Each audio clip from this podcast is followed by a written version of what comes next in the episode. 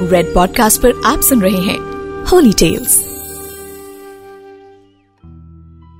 एकलव्य ये नाम लेते ही हम सबको वो शिष्य याद आ जाता है, जिसने बिना सोचे समझे अपने गुरु द्रोणाचार्य के एक बार मांगने पर अपना अंगूठा काटकर गुरु दक्षिणा में दे दिया था। पर कौन था ये एकलव्य जो अर्जुन से भी श्रेष्ठ धनुर्धर था? और क्यों एकलव्य जैसे महान धनुर्धर का वध किया था भगवान श्री कृष्ण ने। मैं हूँ हिमांशु शर्मा और रेड पॉडकास्ट के होली टेल्स में आज मैं आपको सुनाऊँगा एक ऐसी कहानी जिसमें भगवान का मुँह किसी और की ओर होने के कारण उन्होंने एकलव्य को दंड दिया। तो आइए शुरू करते हैं।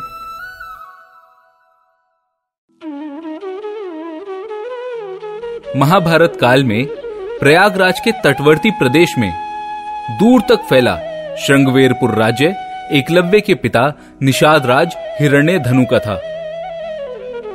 गंगा के तट पर अवस्थित श्रृंगवेरपुर उसकी सुदृढ़ राजधानी थी। उस समय श्रृंगवेरपुर राज्य की शक्ति, मगध, हस्तिनापुर, मथुरा, चेदी और चंदेरी आदि बड़े राज्यों के समकक्ष थी। निषाद हिरण्य धन्यु एकलव्य के पिता निषाद और उनके सेनापति गिरिबीर की वीरता चारों ओर विख्यात थी। निषादराज हिरण्य धनु और रानी सुलेखा के राज्य में जनता सुखी और संपन्न थी। राजा राज्य का संचालन मंत्री परिषद की सहायता से करते थे। निषादराज हिरण्य धनु को रानी सुलेखा द्वारा एक पुत्र प्राप्त हुआ, जिसका नाम अभिद्युम्न रखा गया। पर लोग प्यार से उसे अभय नाम से बुलाते थे। बचपन से ही अस्त्र शस्त्र विद्या में अभिद्युम्न की लग्न और एक निष्ठा को देखते हुए उनके गुरु ने उनका नाम एकलव्य रखा। एकलव्य के युवा होने पर उनका विवाह हिरण्य धनु ने अपने एक निषाद मित्र की कन्या सुनीता से करा दिया। एकलव्य धनुर्विद्या की उच्च शिक्षा प्राप्त करना चाहते थे। और उस समय धनुर्विद्या में गुरु द्रोण की ख्याति थी। पर वे केवल ब्राह्मण तथा क्षत्रिय वर्ग को ही शिक्षा देते थे और शूद्रों को शिक्षा देने के विरोधी थे।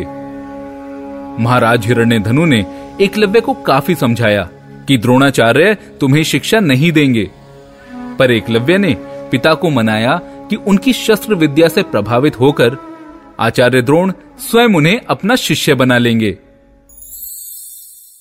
जब एकलव्य ने द्रोणाचार्य के आश्रम में जाकर उनसे शिक्षा देने का आग्रह किया तो आचार्य द्रोण ने दुत्कार कर एकलव्य को आश्रम से बाहर भगा दिया। पर एकलव्य वो कहाँ हार मानने वालों में थे? बिना शस्त्र शिक्षा प्राप्त किए वो घर वापस लौटना बिल्कुल नहीं चाहते थे। इसलिए एकलव्य ने वन में आचार्य द्रोण की एक प्रतिमा बनाई। और धनुर्विद्या का अभ्यास शुरू कर दिया। शीघ्र ही उसने धनुर्विद्या में निपुणता प्राप्त कर ली। एक बार द्रोणाचार्य अपने शिष्यों और एक कुकुर के साथ उसी वन में आए। उस समय एकलव्य धनुर्विद्या का अभ्यास कर रहे थे। गुरु द्रोण का वो कुकुर लगातार एकलव्य को देखकर भौंकने लगा। उसके भौंकने से एकलव्य की साधना में बाधा पड़ रही थी। अतः उसने अपने बाणों से उस कुकुर के मुँह को बंद कर दिया। एकलव्य ने इस कौशल से बाण चलाए थे कि उस कुकुर को किसी प्रकार की चोट नहीं लगी। और वो कुकुर दौड़ता हुआ गुरु द्रोण के पास जा पहुँचा।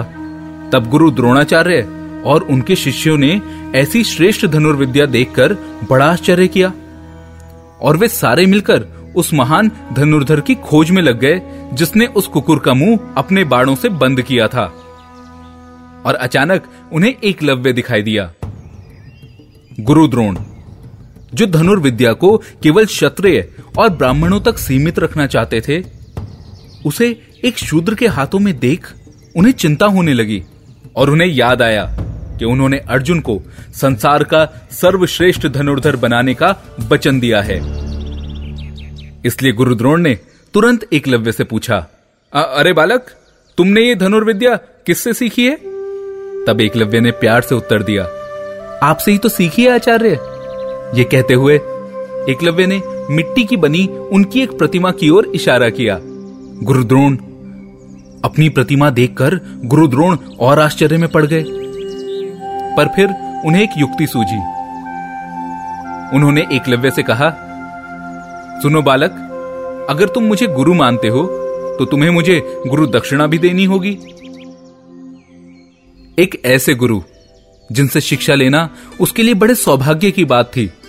उनके मुँह से गुरु दक्षिणा की बात सुनकर एकलव्य मन ही मन खिल उठा और उसने तुरंत गुरु द्रोण से पूछा, गुरुवर, बताइए, मैं आपको गुरु दक्षिणा में क्या दे सकता हूँ?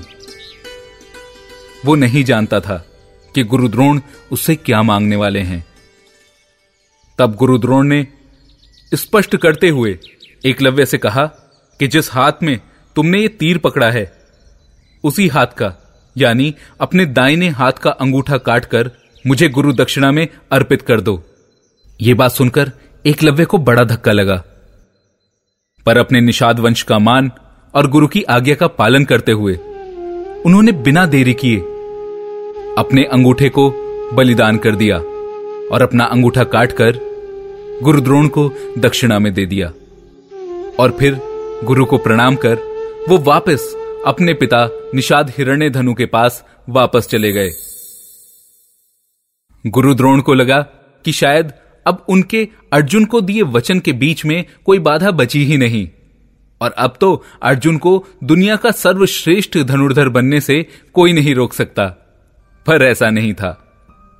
क्योंकि एकलव्य ने अपने साधना पूर्ण कौशल से बिना अंगूठे के धनुर्विद्या में पुनः दक्षता प्राप्त कर ली। एकलव्य अपनी उंगलियों के बीच तीर को फंसाकर कुछ इस तरीके से तीरंदाजी करते थे, जैसे आज के युग में होने वाली तीरंदाजी प्रतियोगिता में अंगूठे का प्रयोग नहीं होता। एकलव्य अपनी उंगलियों के बीच में तीर को फंसाकर बिल्कुल उसी तरह तीरंदाजी करते थे, जिस तरह आज के युग में तीरंदाजी प्रतियोगिता में अंगूठे का प्रयोग नहीं होता। अतः एकलव्य को आधुनिक तीरंदाजी का जनक भी कहना उचित होगा।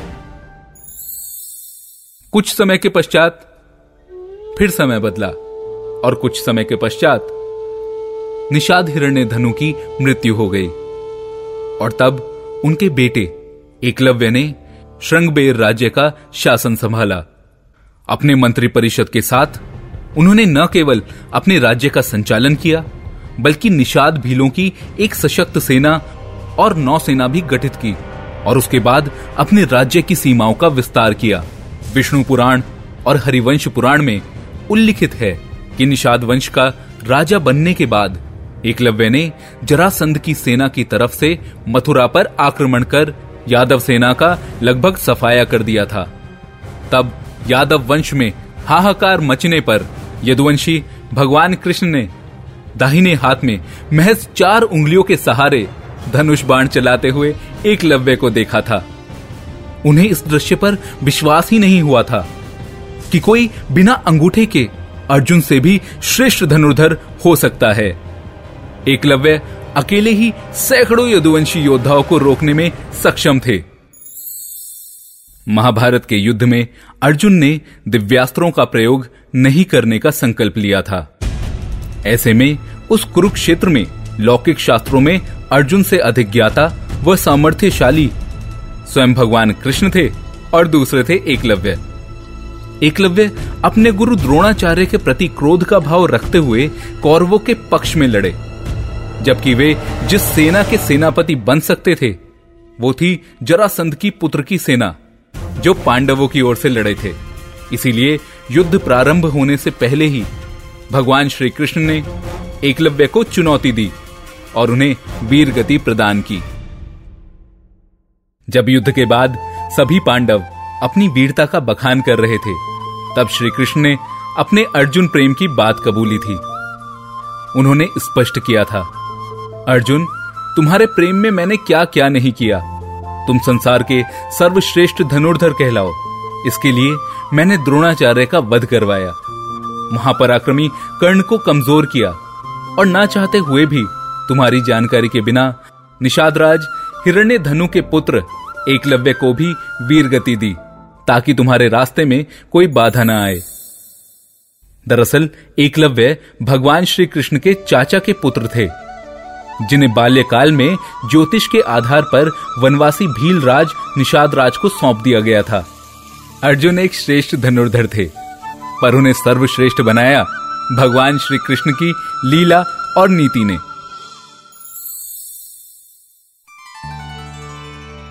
मैं हूँ हिमांशु शर्मा और आप सुन रहे हैं रेड पॉडकास्ट पर Holy Tales you are listening to Red podcast Holy Tales return by Himanshu Sharma audio design by Ayush Mehra send your feedback and suggestion writers at podcast at Red F M dot I N